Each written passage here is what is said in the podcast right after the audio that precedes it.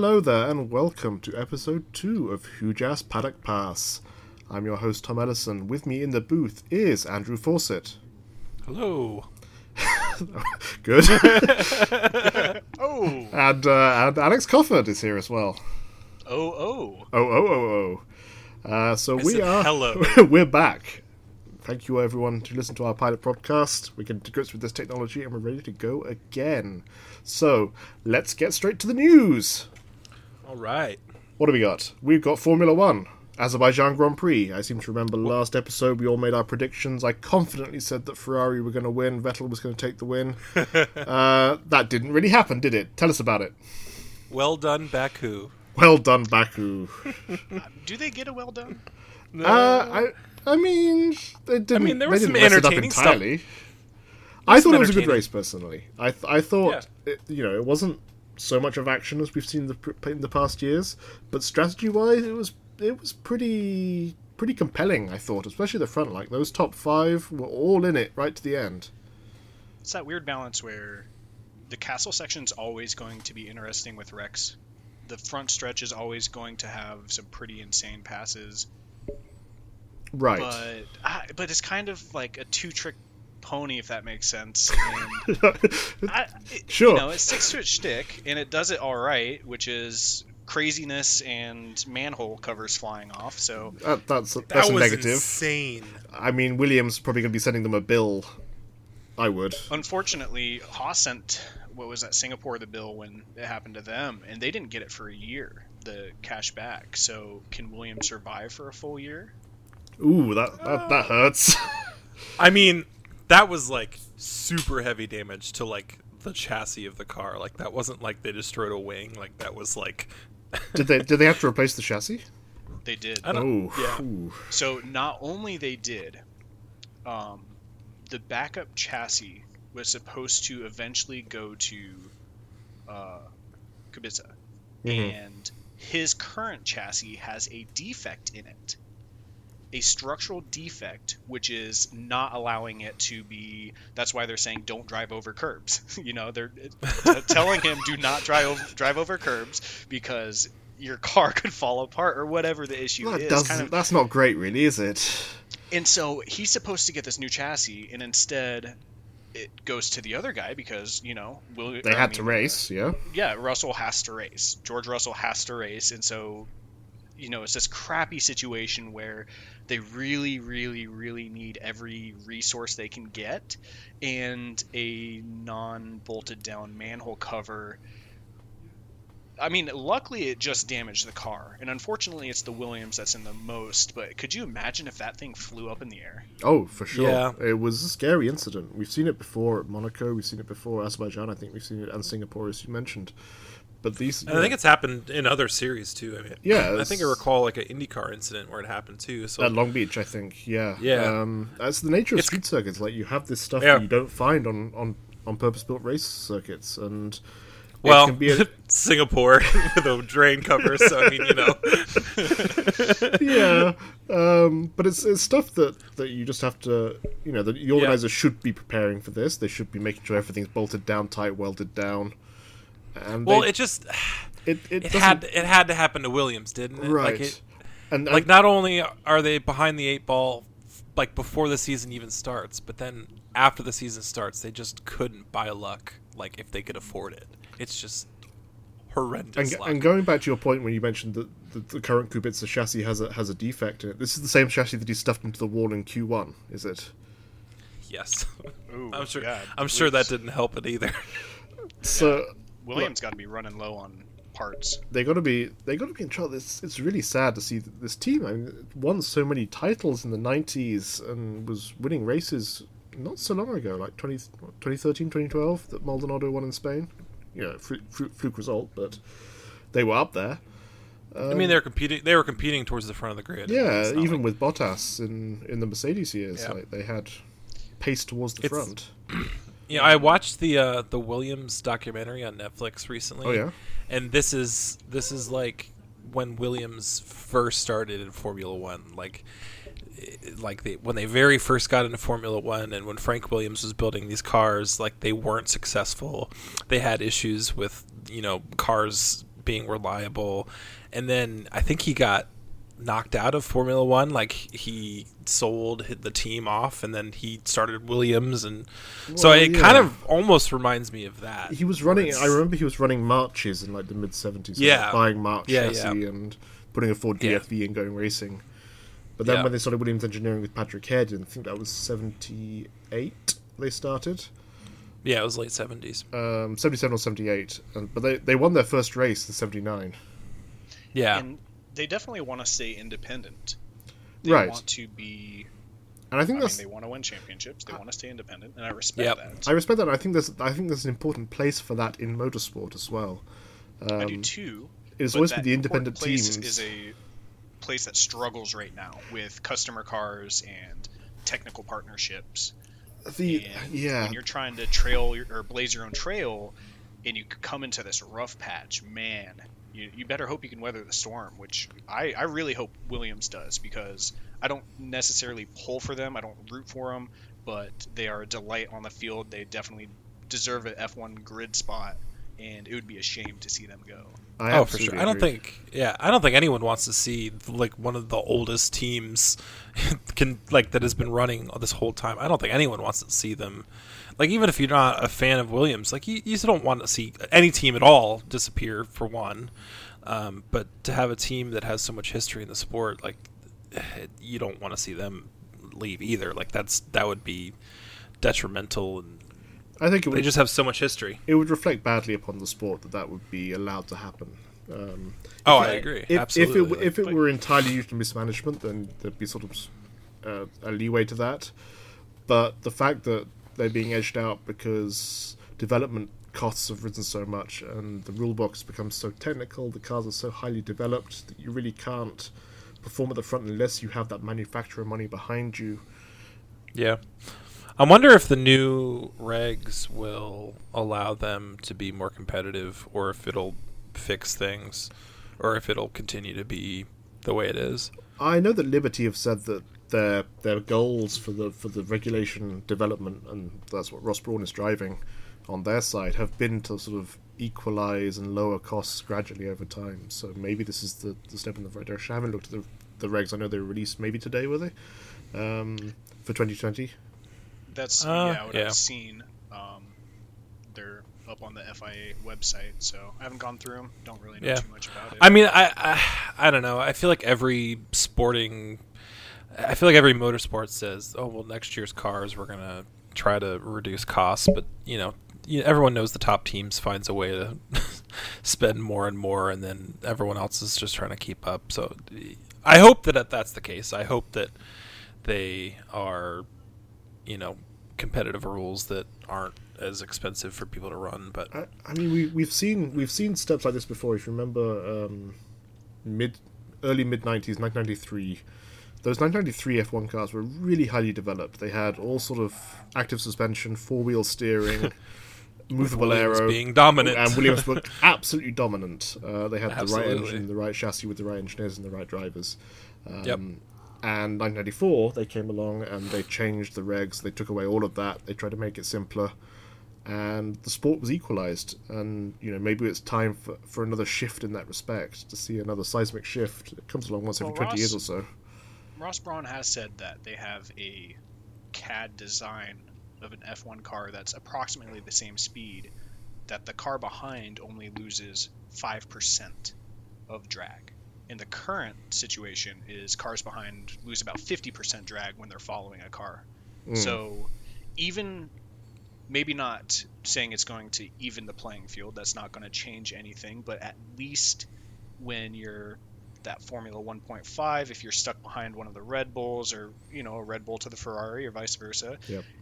it, it creates more opportunity for passes, which could lead to better results, which lead to more money. It's more of a long term evolution. I'm not sure that that helps immediately, but that could be something that really helps grow the sport parity wise.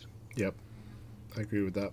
Um, Well. I hope that's the case. Um, we on, we've drifted off topic. I will I will point that out. um, we're meant to be doing the news, and this is F1 history, and this has been very good. Um, but let's get back to Azerbaijan. Um, So Mercedes won too, as I believe you both predicted. Um, I was sort yep. of uh, hoping against hope that Ferrari would get their act together, which. Uh, look at the record show that I called the winner. Did you? Well done, you, Mister Smug. um, yeah, so Bottas took the win. Uh, he took the pole. He led away. He fought off Hamilton in the first corner and then controlled the race from there. Do you think it was as convincing as the end of the result showed? I mean, that first lap, first of all, was fantastic. The Yep. two wide through a few corners, and then Bottas just like disappeared into the distance. I thought that was amazing.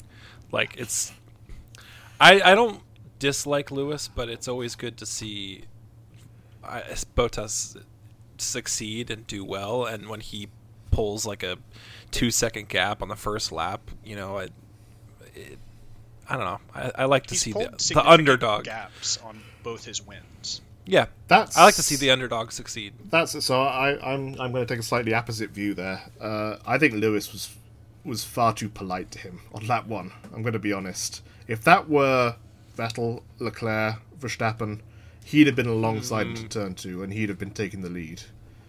Um, I think he is driving very sensibly. I think he's driving with respect to his team and his teammate, but I think he could have been a lot more aggressive on lap one. Um, and I think he should have. should have. Yeah, he's a racing driver. He should want to win. Um, I think Lewis is driving for points. I think I think that that move into turn one and turn two, he showed his nose.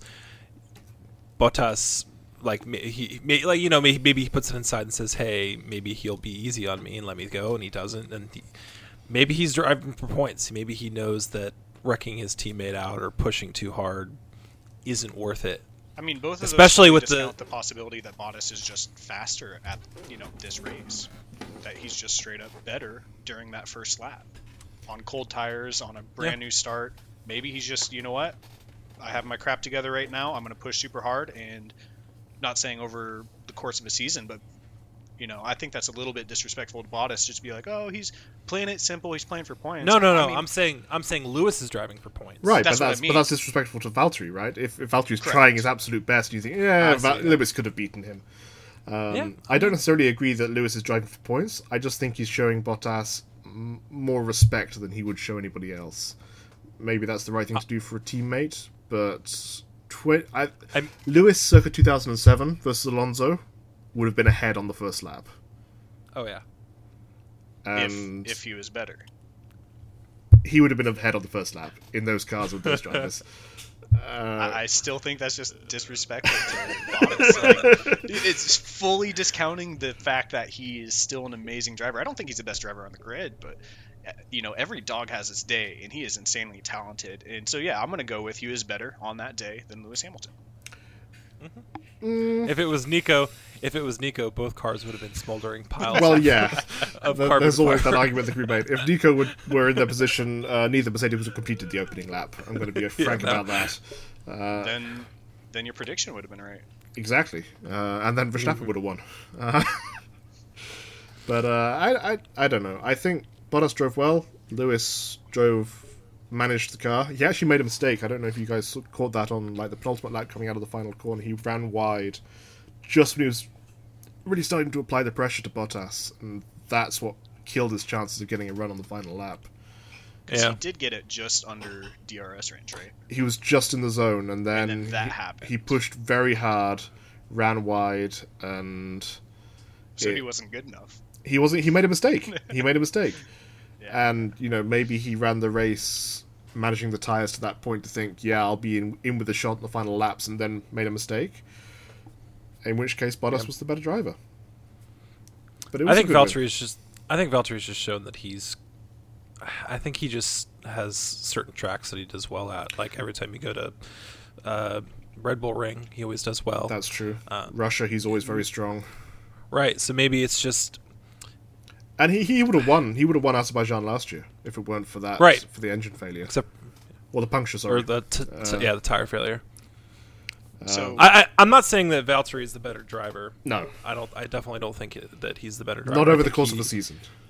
No, but I do. I, I I don't. I, I'm just happy to see him to get a to get a win and to do well because He's definitely upped his game this the, for the first four races this season. Like he's been right there. oh yeah for sure. Um, yeah. You really saw that in Australia when he was hyper motivated to get that fast lap. Well, I think And- the, the weight regulations that now discount the driver separate from the car, they, they he can eat again. The man, the man has been let loose. oh yeah, you look at some of those guys, uh, even especially Hulkenberg. He was rail skinny. Yeah. It's like, man, he's he's too big to be not eating.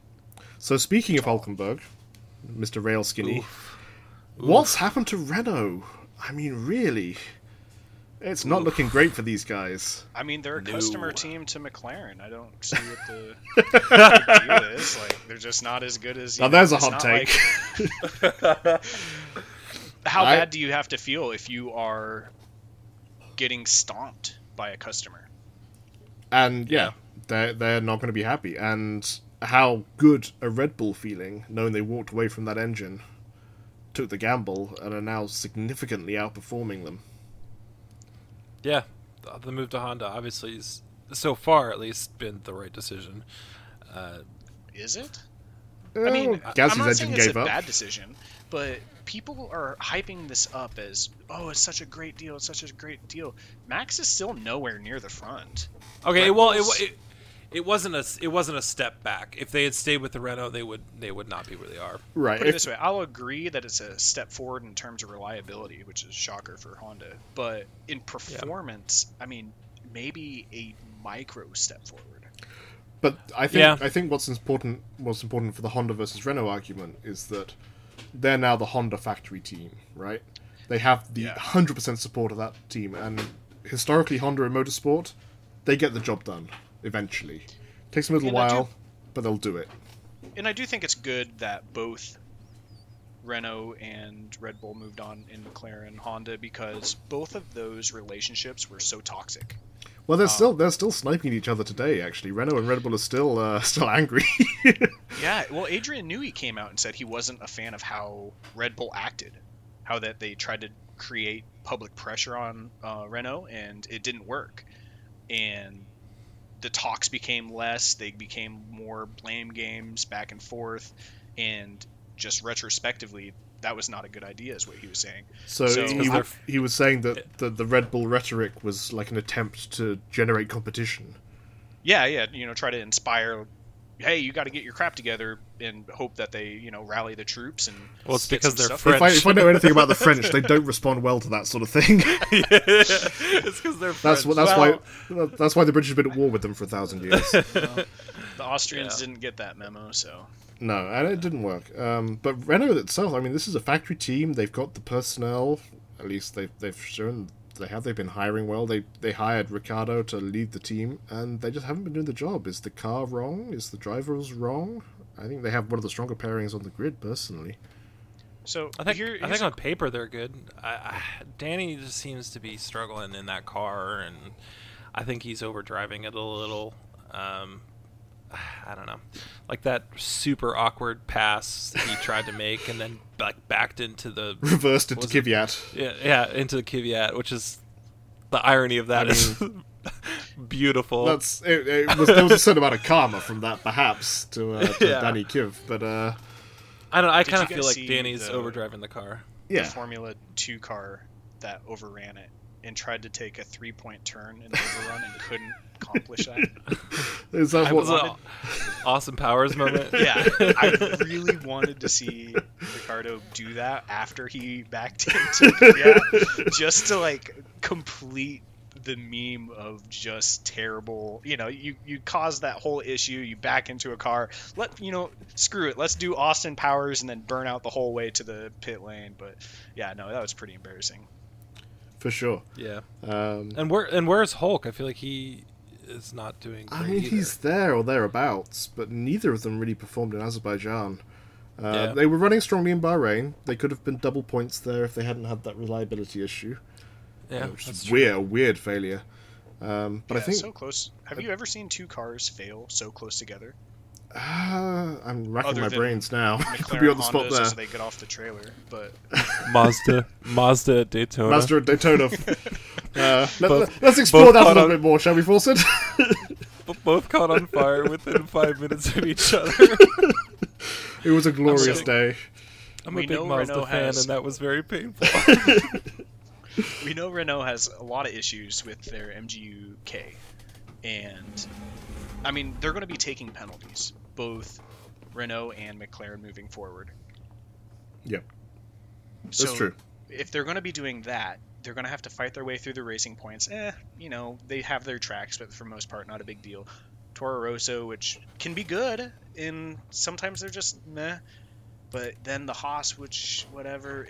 Do you see them coming back if they consistently have to drive from the back of the pack or pit lane?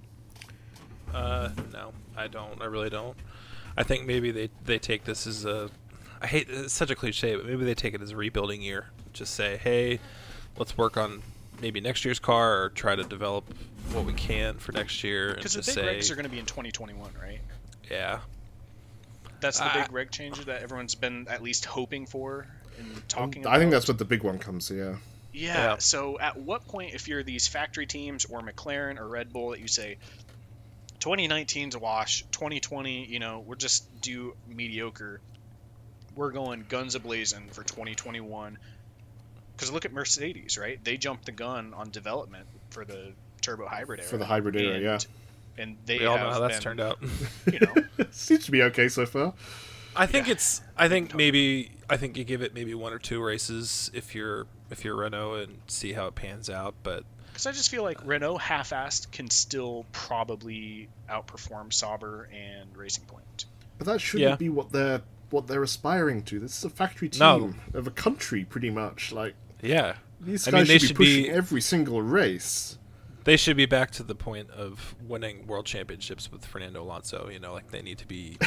they like they're that caliber of a team. They can so be. that's what Can- I'm they alluding can be. towards, Is should they half-ass these next couple years to try to get to the point that I- I they don't think- knock I- it out of the park? I don't think 2021? I don't think they should have to half-ass these to Mm-hmm. even then knock it out of the park. They shouldn't have to. They should be able to develop a car for the new regs while simultaneously putting a lot of effort into their current season. There should be no Well, I mean, excuse for this. Renault, the car company, is not a small company. I feel like they have the resources to develop like a decent Formula One car. I'm not trying to argue that they I am. Well, they're in a situation where it isn't working. Yep. So are you going to chase the tail in front of you as long as you can, or are you actually going to play the long game? I Uh, think- for- if I was them, I would just say screw it. You know, we're going for 2021 the minute that the regulations are announced, and our not really pushing will be better than half the field anyways, because Williams isn't going to be anywhere. Uh, Red Bull Light's not going to be anywhere. Haas, I don't know. So yeah, that's the way I'd go if I was Renault. But they also have a commitment, I think, to Danny, and like he came over with the idea that he would be competitive and fast, and so I think it's hard for them to say, "Hey, I'm sorry, we're gonna try and focus on two years from now." And as a racing driver, when you leave a competitive team and you go to a less competitive team, and then they say, "Hey, we're not going to be competitive for another two years," that's not exactly won't stick around for that. motivating. No. But it's not like Ricciardo's lighting 1.5 on fire. He's barely. I mean, he really hasn't been memorable this year. Not been memorable. He's still in grips with the car. He's overdriving, as we said, but he's been outperforming Hulk for the most, on average, so far. We're only four races You in. would We can't expect really that say for that. someone that has solid aspirations to win. You could, but Hulk's also a world class driver. I, I'm a great fan of his personally. Like everyone Yeah. always jokes about the fact he's never been on the podium. He's been dragging cars way up the order where they shouldn't be for a number of seasons now.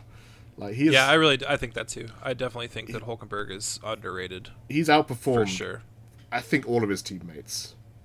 Yeah, and you know if Ricciardo's come in and started to outperform already in a car that he doesn't really know, he's. I don't think that's a slight on Danny Ricciardo. I think that's that's where the car deserves to be. So even if you don't, if we don't go teammate to teammate, they're not stomping McLarens or because the car isn't good enough. It's Yeah. it's not there. It's not on the driver at that point. I, mean the McLarens are obviously doing better than they are with the same engine. Well, that's so that's it's- the that's, yeah that's the Fernando Alonso effect. You know, every team Right. he leaves eventually wins. even though they're getting lots of DNFs, and we covered China already, so we don't need to do that again. McLaren's No. fourth. Yeah, they're there, They- and they had double points, and Sainz is driving well. Norris has come right in there. Uh, yeah, It's a plug Which- for iRacing as well. They look to be a threat to double point from here on out. I agree. yeah. Um, Which, as much as I dislike Lando, it's really, really good to see the McLarens. Tell us why you dislike Lando, Andrew. because he's well, he's just uh, he's. Uh, I And don't I, am know. going to send him this episode anyway, so he, he will hear this. That's why I love him, man. I want him to flip off the crowd while he's driving by. You know, I think he's awesome. He would never wreck I someone intentionally in a computer simulation. I agree. Oh, absolutely not. He's he's just very dis. He just drives with dis, dis, a lot of disrespect in the sim. um, and to him, like it's just like, a, well, it's just a game, you know, which it is just a game. It's, and this is super serious business. it is super serious. But he just drives like a twat. That's just that's what I'm trying to say. And uh, he's very cocky, which you have to be, I guess, as a racing driver. I just don't like him. maybe not. I love I it. just I just don't like him at all. I think that he's just like arrogant and I hope Daniel Ricciardo is like my like golden standard of a driver. I agree. Like that that's that's what I look forward to look for in a racing driver. Quick, funny, entertaining, everyone loves not a twat. Not a twat. All right. That- Um, but not to say that there aren't there aren't twats that I I like. Like um, Ayrton Senna was not exactly what you would call uh, you know the most loved racing driver No. by his peers, but he was he was someone special. yeah. So I, I just I'm I'm just biased against. Like, Fair anyway, enough. next moving on. Fair enough. Final. Uh, we're going to move on from the news because this is this is taking up a lot of time. Because let's discuss. It's an interesting sport. Um, but Ferrari. Final word on Ferrari. We thought they were going to have a competitive car. They're long straights. Everyone said their engine's the best. They've had decent race pace, and once again, they were nowhere. Now Leclerc had this actu- this accident in Q two. He said he could probably have been on pole given the way his practice had gone. Maybe he could have, but we'll never know because he made a mistake and that's the way motor racing goes. It's, it's it's a sport of fine margins, and he made a mistake, and it cost him the chance of a good result. I have a conspiracy theory. Go on. Okay, so Vettel was only 11.8 seconds behind the uh, Bottas last race, right? At the end of the race. At the end of the race, that's the finish. Okay. So we know Lewis was close. Yep. Okay, so Mercedes is intentionally putting it on like engine mode 30, fuel save, just to keep Ferrari close enough that it's interesting. Now, is that is we- that interesting for the viewer, or interesting that Ferrari think they've almost cracked it? because Mercedes is about to open a sandbag company. They're transferring out of cars into sandbags, and they will literally, at the end of the race in Abu Dhabi, have all the sandbags in the entire world taken off. They'll turn it up to eleven. Y- Yeah, they'll lap them on like lap three or whatever. I, no, I don't think I don't think Ferrari is good. Um, I think everyone overrated them. Uh, no, when I say I don't think they're good, let me rephrase that. I don't think that they are clearly the best car. Which is what I everyone think- thought prior to the start of the season due to Correct. testing for. Right. I think that Mercedes is clearly the most well-rounded car and better than the Ferrari at just barely a majority of the tracks. Yep. Well, so far we've seen that to be true. But also, Ferrari uh, are very much their own worst enemy at the moment. I think they're overthinking their strategies. I think to keep shooting. the drivers are overdriving the car because they had the weight of expectation that they thought they were going to be right up there, and they haven't been so far. Whereas Mercedes just come along, they've won these titles, they know exactly how to execute a weekend, and they just do it. Why can't Ferrari do the same? I don't know. I mean, we saw Italy in World War II; they couldn't do anything. So I feel like I we're back to know- national stereotypes. No, I I feel like you, they've had so much turnover, and they had a they've had this struggle for a long time, and they don't know where to start fresh, and don't know where to keep tradition going, and Yeah. it's causing issues. Right? At what point do you fire everyone and say strategically we're coming in with a brand new everything because we haven't got it together in how many years? Ever since Ross Brawn left, I think Yeah. So basically they you need to have an have- Englishman. There's got to be a full top down restructuring or they've got to double down on something but we've talked about they can't be retroactive to Red Bull and they have to act like the best and they just don't. They honestly act like a Formula 2 team. wow, that's a damning indictment there. Um, I can't argue I with think- it I, I feel like Seb is kind of not driving to the standard at which he should. I think he, and I don't know, is that I've the never car? rated him. You know that. Yeah, No, it's the I- driver. I, I I think that I don't want to say he's like done, but I don't think that he's shown. I don't think he's shown the seniority and the the driving talent that he needs to have by this point in the season. I think that he's just. It's kind of been a very underwhelming season, especially with what we know he's poss- like what he's capable of doing.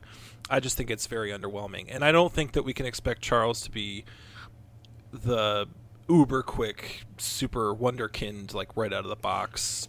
You know, yeah, but I think maybe mean, by the end of this, maybe by the end of the season, we can have him. I, I still think he's got to get his legs underneath him. he has, and he's looked really good so far. Let's let's be honest. He's been faster than Seb three out of the four races.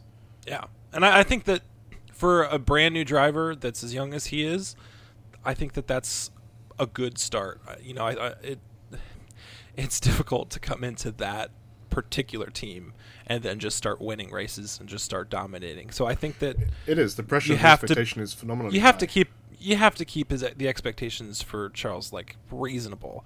That being said, I don't think Seb has been where he needs to be.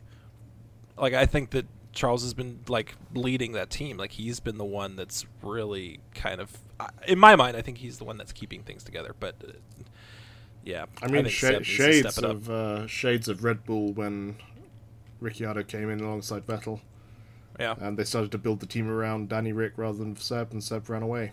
Uh, Yep. Let's see what happens as the season goes on. Frankly, I just think Seb needs to step up. I think he Uh, needs to. I agree. He, he needs to drive it forward, not just as a driver, but also as as a team leader. He needs to. Schumacher was Yeah. in all the engineering debriefs. He was in the engineering meetings. He was al- always conversing with engineers, with his designers, with his technical staff. Yeah, I don't know if I agree with that. Seb was the one that found the loophole for the safety car. He's the one that most drivers talk about knows the regs front to back better than other drivers. I just He's just he's like- just a nerd then. well, yeah, but I- I just feel I feel like it's the team letting both drivers down, to be honest. And it's a little bit of the constant. This is our year, Ferrari, and a little bit of everything that we've talked about. And it's got to be a drag when you are a superstar, four-time champion.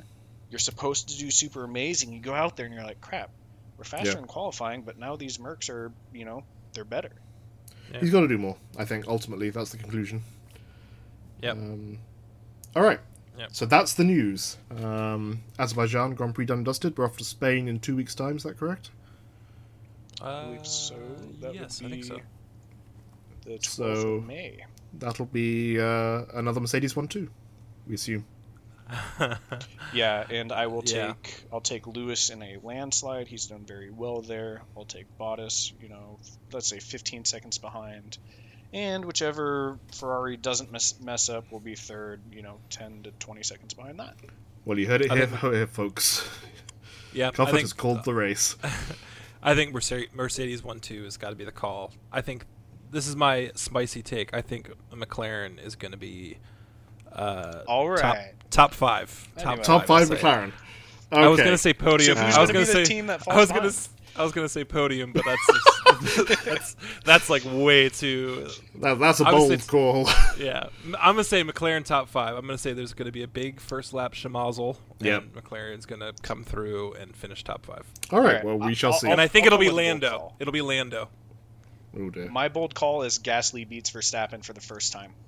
I really like that. I like that. Oh, I felt like his long pace was really good.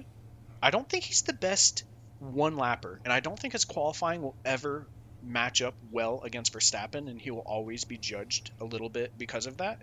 But he's got a little bit of the Jenson Button, save the tires, put in the long runs, and I'm not saying he's better than Verstappen at all, but I am saying I'm going to make a random guess that this is going to be his race. He's going to pull through, and he is going to be the lead Red Bull. All Yep. right. All right, we shall see. Um, moving on. Uh, thank you for the news, gentlemen.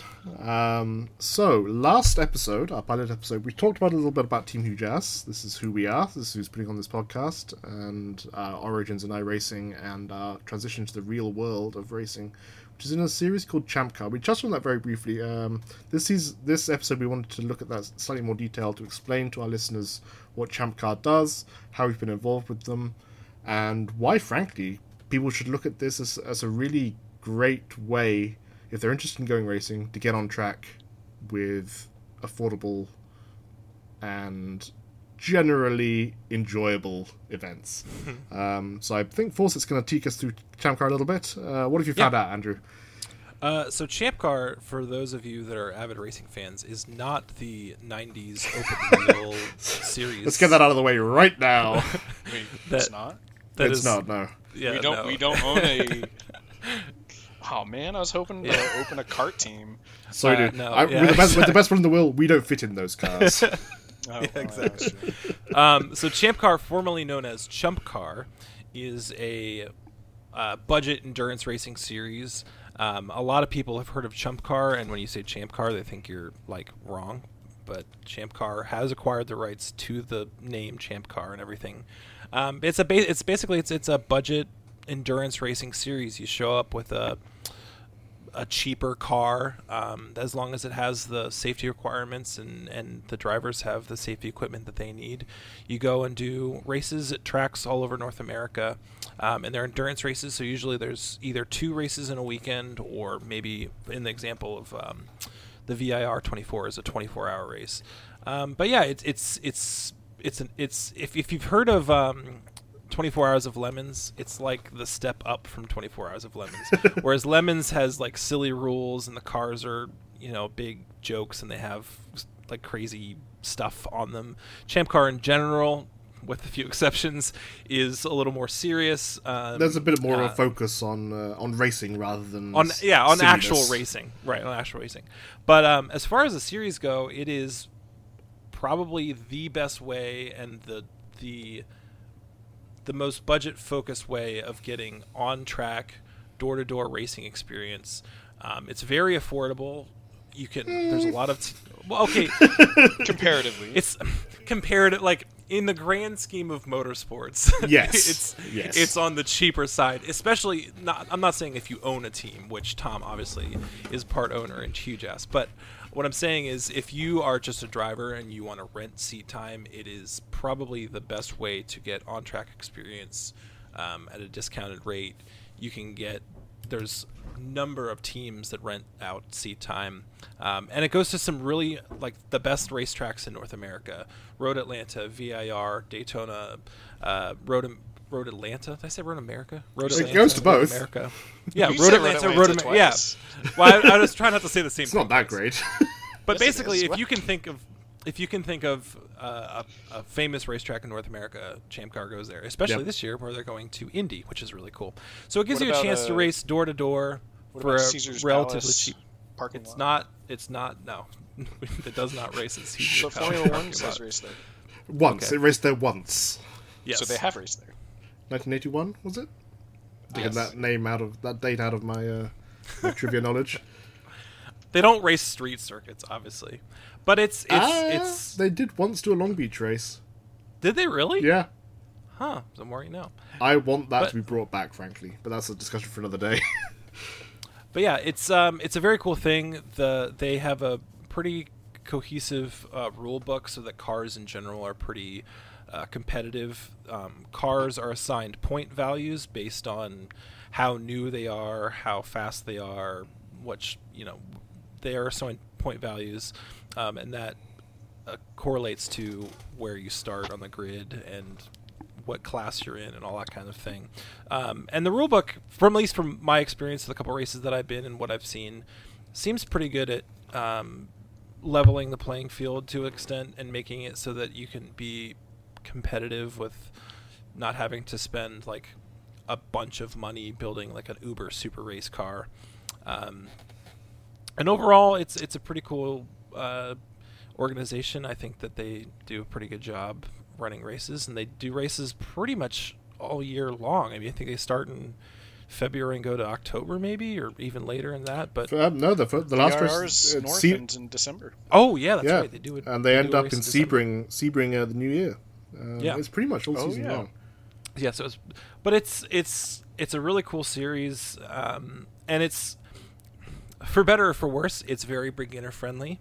So if you're a driver that might not have any real track experience, um, Yep, as they- long as you find a team that is willing to allow you to drive their car, you can go out there and um, race wheel to wheel, which some other series don't do. Um, Nope. And it lends it lends itself to interesting on track experiences. It does. Um, but that's just kind of part of the, the charm of everyone has Car. everyone has to start somewhere, right? And it's really difficult speaking as someone with experience of, of tracking cars in, in America and the UK. It's very difficult and expensive to get proper track experience in this country. Yeah. And what Champ Car does, it fills a gap in the market that enables people who are interested in motorsport, who have the ability and the passion to really invest themselves in this project, to get wheel to wheel racing experience Yeah. for a very reasonable price. and I don't I don't think there's a way that you could go wheel to wheel racing for much cheaper. I really don't. If you're just a driver, I was maybe talking not to as a, as a owner, but I was talking to some of the global Miata racers, people looking to get into that, and they're talking about nearly 10k per weekend, and that's for a Yep. 45 minute race. yeah, Yep. Whereas Champ with Car yeah. is insanely Yeah. cost. Like as a driver, Yeah. you could s- you could spend anywhere from you know six to a thousand dollars, six hundred to a thousand dollars, and have two hours in a fully prepped race. Right, car. that's the thing as wheel well. to wheel racing. like those those Spec Miata weekends, that's what forty five minutes on track. I think weekend? so. And it might be 45 minutes They might a day, do- but still. I think they Right. do. So I think maybe- for Spec Miata, at least they do two races a weekend. So so like let, let's be generous. Call it two hours on track maximum. Yeah, We're doing twenty hours on IMS at, at, Yep. at Indianapolis. yep, Like each driver is going to get two hours per stint. So most drivers are going to get four hours of track time for not much money at one of the finest and most iconic racing venues in the world. Like that's pretty cool wherever you're coming from. right. And they can unironically say, "I raced at Indianapolis," you know, like it, that, which is cool. I mean, I Oh. know some people discount the, you know, Indianapolis's. Uh, It's not. I mean, it's not. if you will. It's not like we're competing in the Indy 500. It- it's not, and it's not like we're also we're not driving one of the most challenging race circuits in the world. It's, Right, right, it's right. it's not the Nurburgring. It's not Spa. Yeah, But it is that's an iconic venue. It's it's the equivalent of pay, playing golf at, at Pebble Beach, I guess, or at Augusta, or Right. playing tennis at Wimbledon. It's, But I it's think that sort of thing. We're driving a car at Indy. That's cool. That's not what like in Champ Car is not about. It's not about trying to be like the biggest, greatest racing driver. Like if you want to be like racing super competitive guys, then you can go race the other series. Right. If, if you want to be a professional, you can go and race Yeah. Spec Miata and spend ten thousand Yeah. a weekend. That's Yeah. that's your program. but it's but it's it's it's budget focused endurance racing and um, I think it's it's it's a really cool organization um, and the general environment around the paddock is really cool during race weekends um, everyone everyone helps out. yeah I think you'll see a lot of which is really cool you know you'll see a lot of people ha- like ha- helping each other out especially since and maybe I'm biased because we're we have a Miata, but like a lot of the Miata guys are like, oh, you need a part or you need this or that. Like they'll lend a hand, or even if they don't have a Miata, like you know, if for some reason you need to pull your motor and some guy has an engine hoist, he'll lend it to you. You know, so Yeah. the the general feeling too about the paddock is that it's very friendly and everyone's just there to have fun and and I mean, we always have a blast. We've done Um, yeah. four events now. Uh, we're doing three this year, so it'll be seven at the end of the year, God willing. And we've had a blast every single one we've done. It's been great, and you guys, I hope you've enjoyed it as well.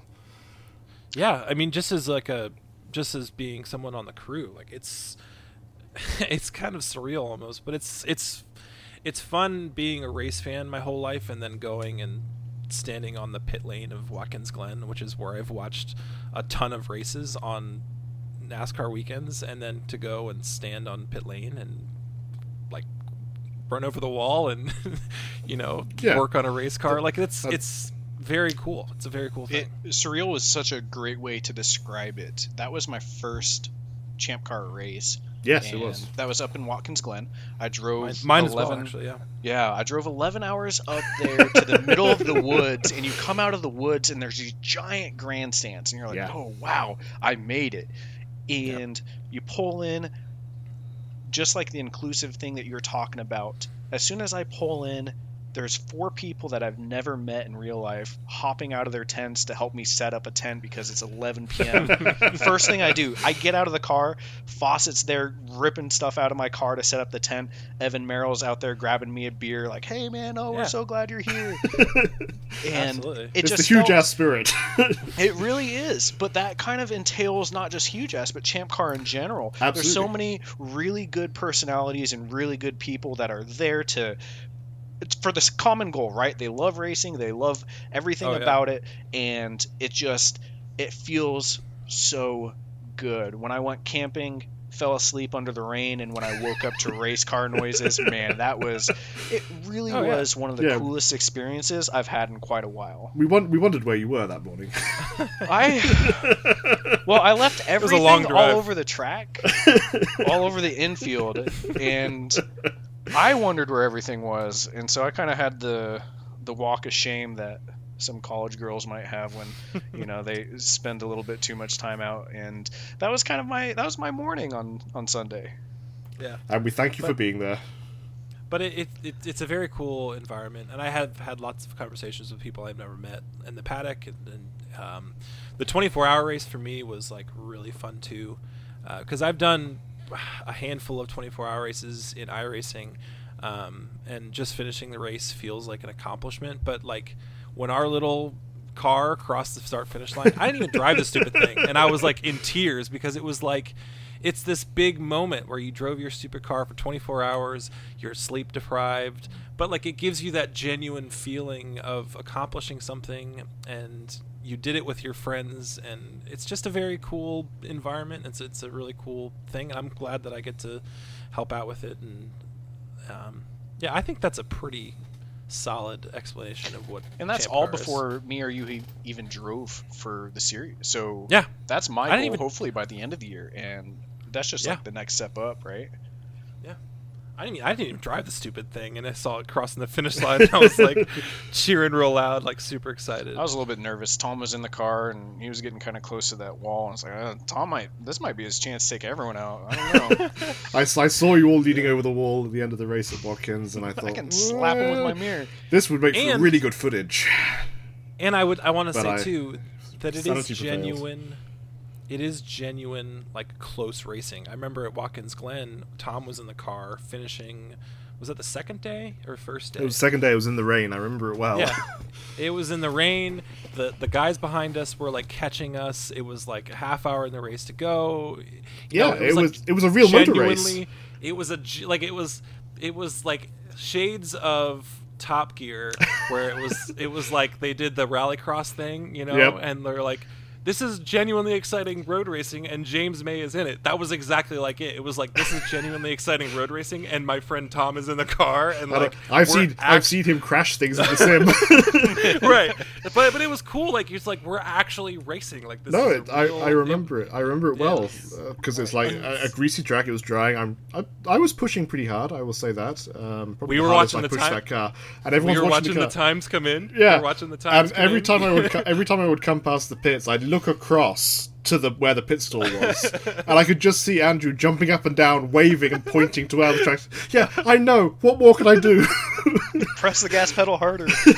well the radio doesn't work the radio didn't work super well so like you know you say on the radio hey the guy behind you is you know 10 seconds behind he's doing these lap times you're not sure if you're hearing it so No. you're just like freaking out like but then like you, so you start seeing the lap times coming you're like okay he knows he's being caught like he knows he's he's got to pick up the pace and like yeah And it I don't know, happened. it's just yeah It, it, Yeah, the track was drying. Everyone's times was coming down, Yeah. and man, it, it was really, really exciting. it was Um, fun. It was it- great. the fun. other thing that Champ Car really is different from a lot of different se- series like Global Miata and stuff is there's not 10 cars on track. There's not 15, 20 cars on track.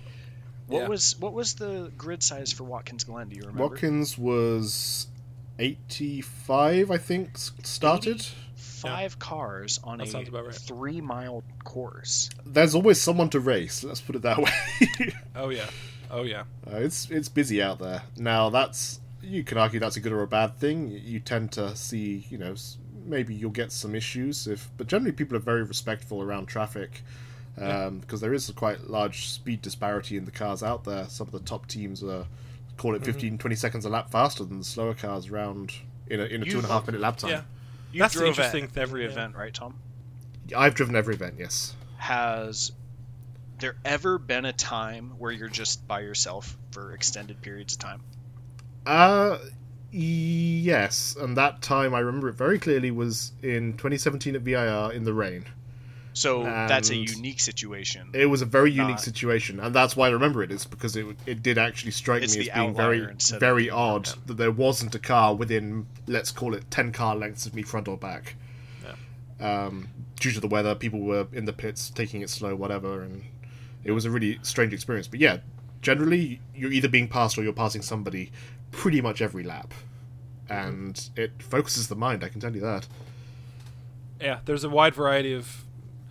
It, there, there's there's the whole gambit of, of teams, drivers, cars, whatever you want. You have guys that have never turned a wheel in anger before on a like racetrack. You have guys that are racing professionally in IMSA. Yep. you have teams where they built their car in the garage and they showed up with a rental trailer, and you have teams that show up with big haulers It- With the big rig and three right. cars. So, whatever level of racing skill or car building skill or whatever it is, there will always be someone to race. There's always uh, someone to compete against. Yeah. uh, which I think is is is is good to have. I, I'm, I, you know, we've we've had a lot of ups and downs in our racing, but I, I, there's been I don't think anywhere else available to us in the US that would have given us the experiences that we've had and the excitement that we've had taking our team racing, and that's something that we can be really thankful for. Yep, absolutely. So yeah, Champ Car is good. Um, so something else I wanted to uh, to bring up about Champ Car uh, is the Sim series. Now, as you know, Team Hugh Jazz, we got our start on iRacing, and we became known in the Champ Car paddock as that team of computer guys that went racing. And we, ex- you know, iRacing has become more mainstream in that time. And speaking to a couple of the iRacing members, uh, sorry, the Champ Car members, the the directors they have there, uh, reached out to us beginning of last year, beginning of 2018, and asked if we would organize a sim series in Champ Car's name that would put on a sort of a year long calendar simulating the Champ Car season at the races that are modeled in iRacing, and we would get ready to get ready to go, and we did, and it's been a lot of fun. Uh we have the sim series, we have races every. Um, Wednesday. every Wednesday. Um, Every Wednesday. It used to be Thursday, now it's Wednesday. And we compete. And we attract some decent field size, both of people who have never raced in Champ Car, people who have raced in Champ Car, and people who have uh, been very quick in iRacing and Yeah. want to race in Champ Car. It's It kinda very goes back much, to that. Yeah, it's it's very much like Champ Car. Like it's the same thing. You got guys that have never sim raced in their life, and you got guys that have been doing it forever. And you have people that are super competitive and people that are less competitive, but there's always someone to race. Um, and I think that it's definitely a Champ Car series. Like it's exactly what Champ Car is, which is a very cool thing. I agree. And it's it's been interesting to see it develop. Um, this is now that we're in. I think uh, we just had six rounds of the 2019 season. Would that be correct? Um, Correct. Yes. Yes. and we've seen it grow even from 2018. I think 2018 we were averaging. It wasn't great, like call it between 14 and 18 cars per per race. Do you think? Yeah, I would say so. Um, And this season we've had upwards of 20 each race. Yeah, It's, for sure. it's growing. and it's it's really unique in the sense of a lot of these are people that are actually practicing for the race that they might do. Maybe not all of them. Maybe eventually or whatever. But you're a prime example of someone that has spent time in essentially what's Champ Car Sim Series, right? Practicing the Miata on that Yep. track, and you've translated that to the real world, and th- everyone in the series is aiming for that goal. Not saying everyone's going to race every race in real life, but Mhm. if you ever go to any of these tracks, you've spent extended time with other Champ Car racers, practicing against them, racing against them. So and it's it's more than just hot lapping. right, Right, yeah, no, it's, it's training you decision making in cars that are just like Champ Car in real life, plus drivers that have the same mindset. It's Mhm. not I some agree. online lobby where people show up and have no interest whatsoever. It's people that are like-minded, focused towards the same goal that you're kind of battling against, and it's pretty unique in that sense. I don't know anything else that's kind of like that. I agree.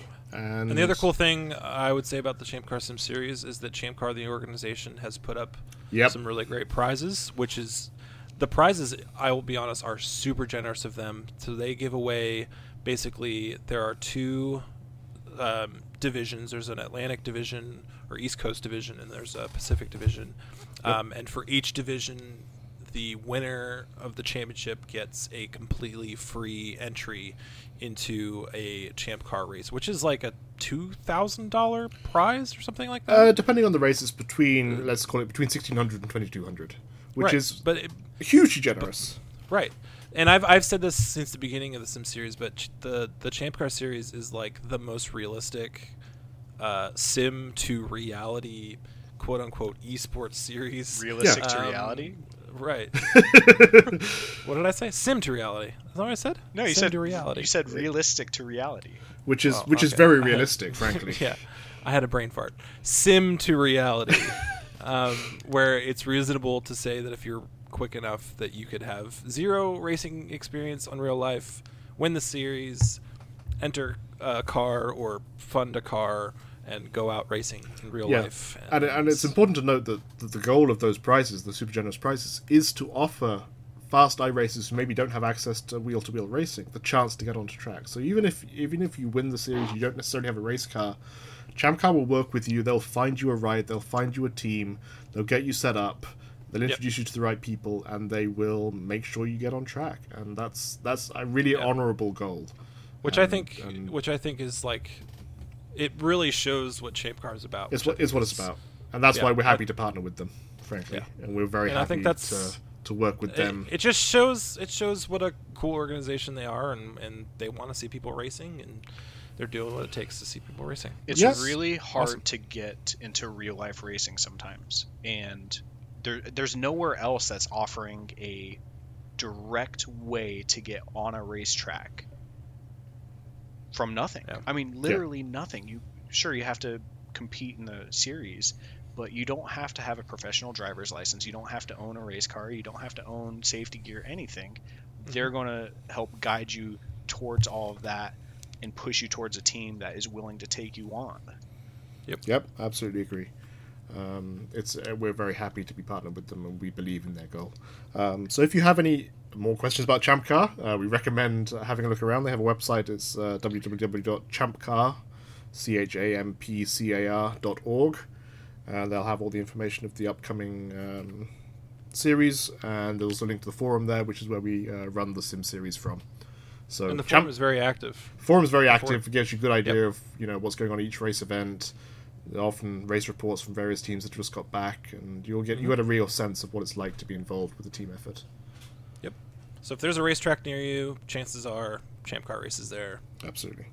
yeah So cool. Champ Car is good. That's the end of this segment. That's the takeaway. Champ Car is good. Um, Yes.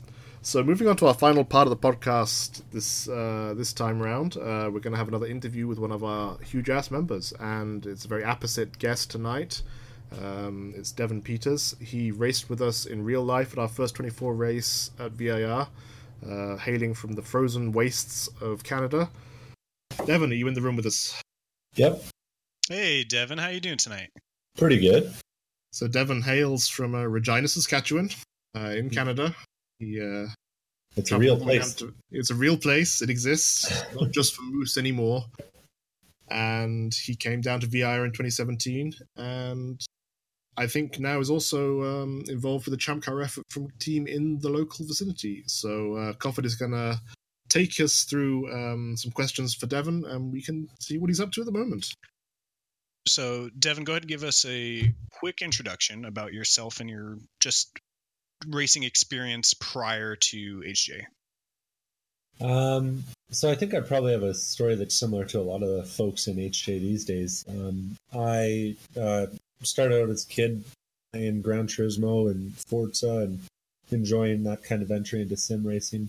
My family did a little bit of drag racing, um, but none none when I was you know of an age to appreciate it, and um, and sort of that spawned an interest in cars, and uh, I got uh, got into iRacing after watching some empty box videos on the YouTubes. Uh, I thought it was a pretty cool idea, and a G27 later, and uh, I was doing some iRacing. I got involved with the Reddit iRacing League uh, and met the whole gang through there, Tom and uh, the rest of the folks that were kind of uh, OG members of HugeAss. And um, yeah, and then when iRacing introduced their, their endurance racing feature, I uh, I got uh, I got the taste of it and I was hooked. Um, and I've been getting more and more involved in virtual and real racing ever since. So that transition from virtual to real racing, your first race was the 2017 VIR race. How did how did that come to be? How did you decide to fly down to Virginia in the middle of the summer to race a car in the middle of the night? Yeah, it was a it was a bit of an adventure. I I had always wanted to do some real racing, but it always seemed kind of out of reach. Um, you know, I'm I'm a middle class guy, you know, pretty pretty run of the mill, and so the idea of having my own race car and going out and driving on a real track. I mean, if you look at a map, there's there's no tracks within 700 kilometers of Regina, so it's it's kind of a you know it kind of seemed like a pipe dream. But um, you know, I'd been racing with HugeAss for about a year. Uh, I want to say at that point, and I knew uh, I felt like I knew the guys pretty well. We were chatting pretty much every day. Um, and so I decided, uh, what the heck, let's let's give this thing a shot. And so I showed up a few days early, um, jumped in, jumped into the garage with Alex right away. Jacked the car up and down about 17 times while we set ride height for the first time. It's a great then- job. Oh, super duper good. And then, uh, yeah, and then ended up at the track. And you know, uh, despite the adverse weather we like we ran into out there, I mean, I couldn't I couldn't say enough about how HugeAss or sorry how iRacing prepared me for my experiences with uh, at VIR. I mean, uh, yeah, Yeah, I believe it. Um, so now you are you're working with a chump car or sorry, a champ car team that's much more local to you. Tell me about that. Yeah, so I uh, we did the 24 hours in Virginia um, and had a great time. Uh, tragically blew uh, a rear differential uh, at the end, but had a great time. And uh, I got back to Regina and I said, "Man, this is I, this is really sweet. I really like this." Um, but man, I can't afford to fly out every single time I want to go racing somewhere. it's So- a big ask. We admit that. yeah. Oh, and then seat time and all that on top of it. So I I figured um, figured I would see if there's anything I could get involved with lately uh, or locally. So I I went onto the Champ Car forums and they've got a little section called uh, Making Connections or something like that. Um, Yep. And I I posted in there. I said, "Hey, anyone know if there's anyone doing anything out on the prairies, like not the U.S. ones, the the Canadian prairies?" And I got some some messages, including one from uh, one of the owners of the team uh, that I work with now, which is uh, uh, Noel Nicovina Motorsports or NNM Motorsports. Um, and yeah, just got sort of hooked into this great gang of guys uh, operating out of Regina um, that that will race anything.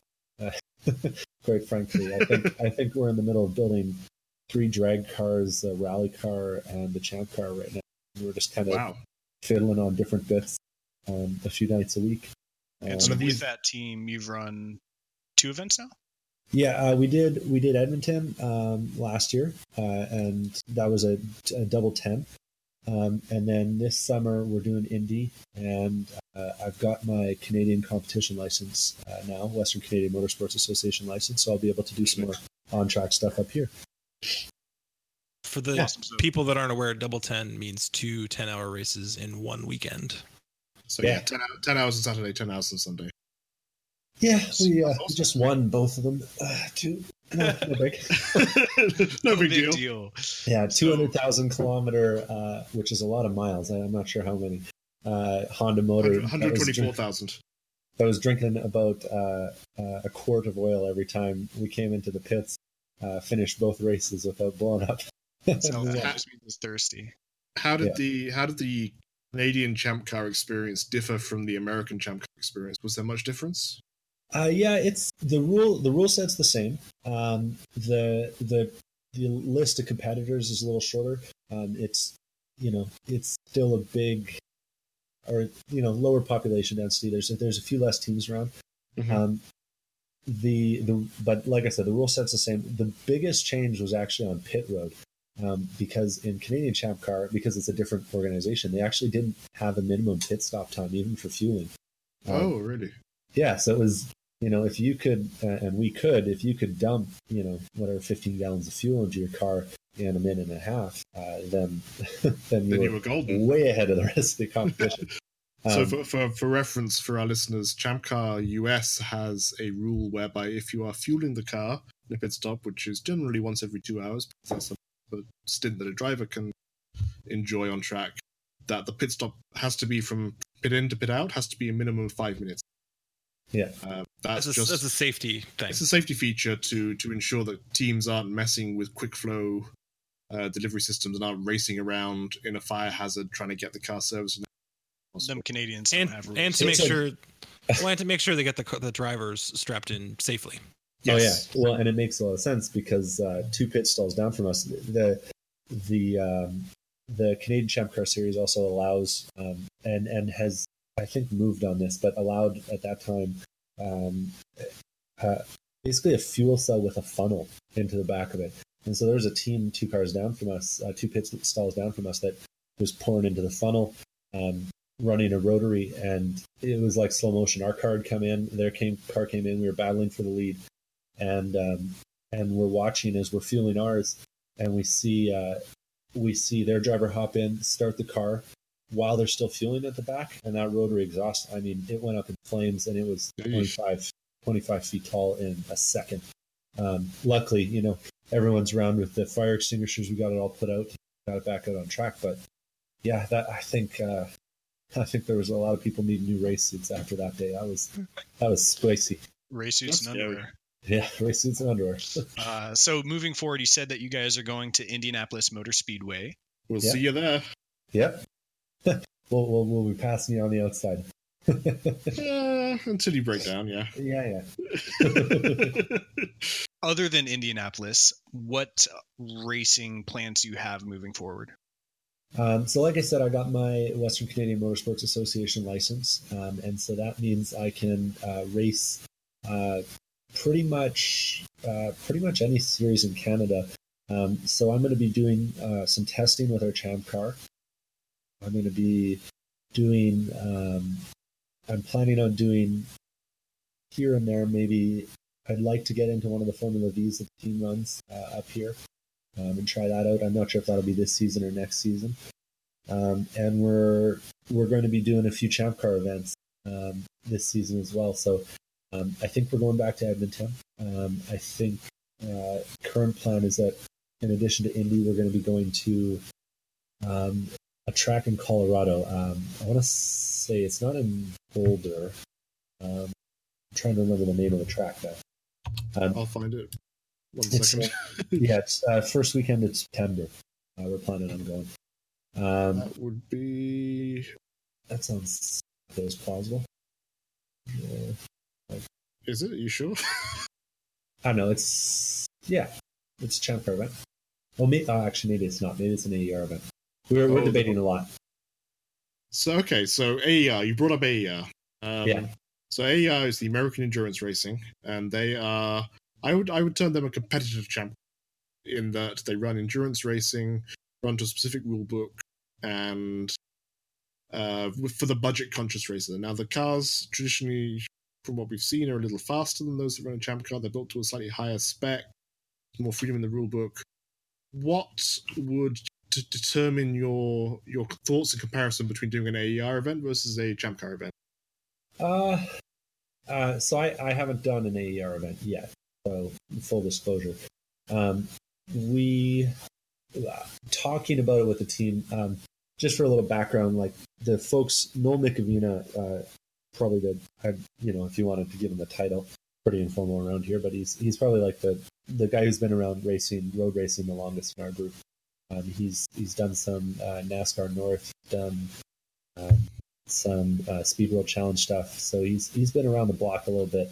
Um, but anyway, his description of AER relative to Champ Car um, is is yeah, it's a series that takes itself a little bit more seriously. The uh, the safety regulations are a little more stringent. Um, the car prep is a little more demanding. And uh, if you show up in a in a Miata or in a Neon, uh, as as we are wont to do, um, you're going to be in among the slowest cars on class, or right. sorry, slowest cars on track. You, you'll you'll be racing alongside you know anything from Porsches and Mustangs right up to um, you know I want to say it at Thunder Hill they're running you know radicals radicals and yeah. stuff like that. So very fast cars on the track. Um, and the requirements uh, on the driving side are, are, a lot more stringent as well.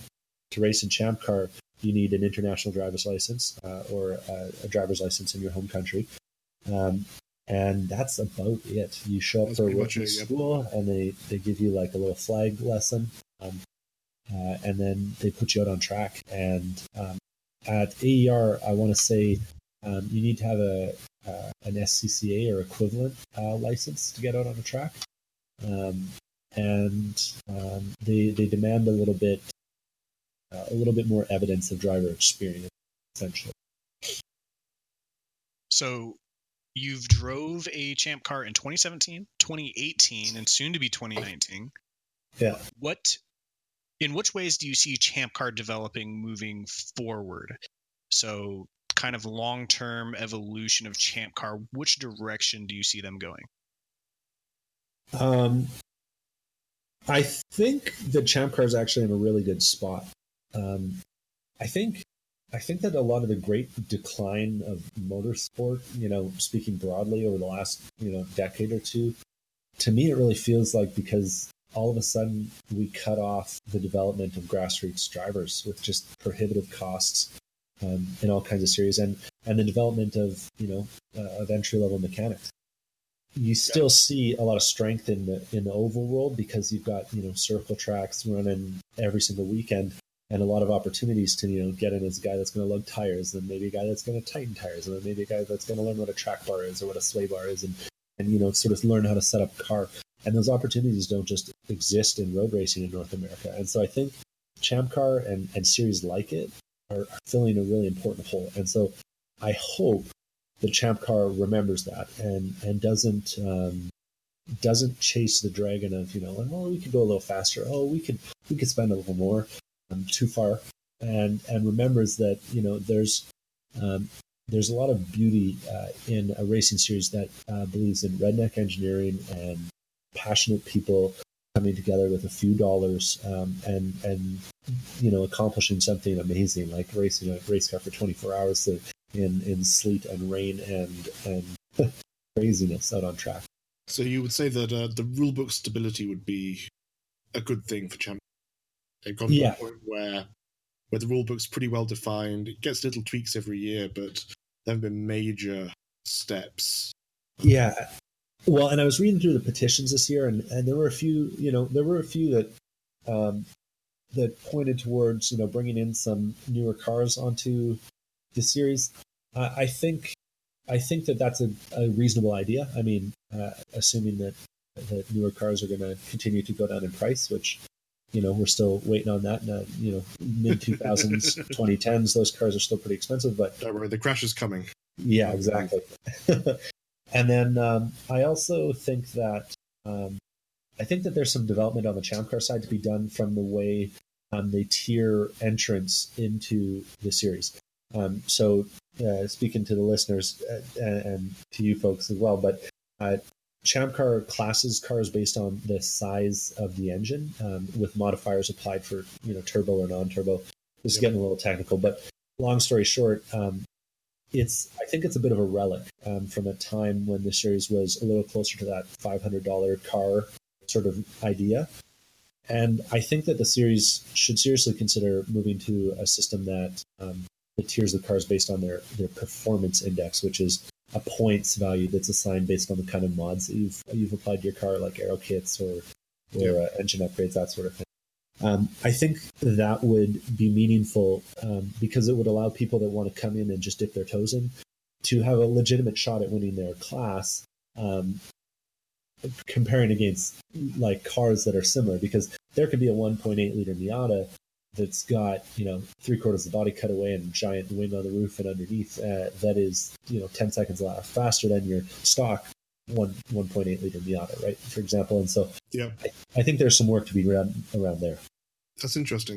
No, I I would agree with that. From what we've seen, like we're we're the Miata team in HJ. We run in the Class A, which is the hypothetically slowest class, uh, based upon purely on engine capacity up to 1.8 liters, and it's not necessarily representative of the absolute pace of the car relative to the others on track.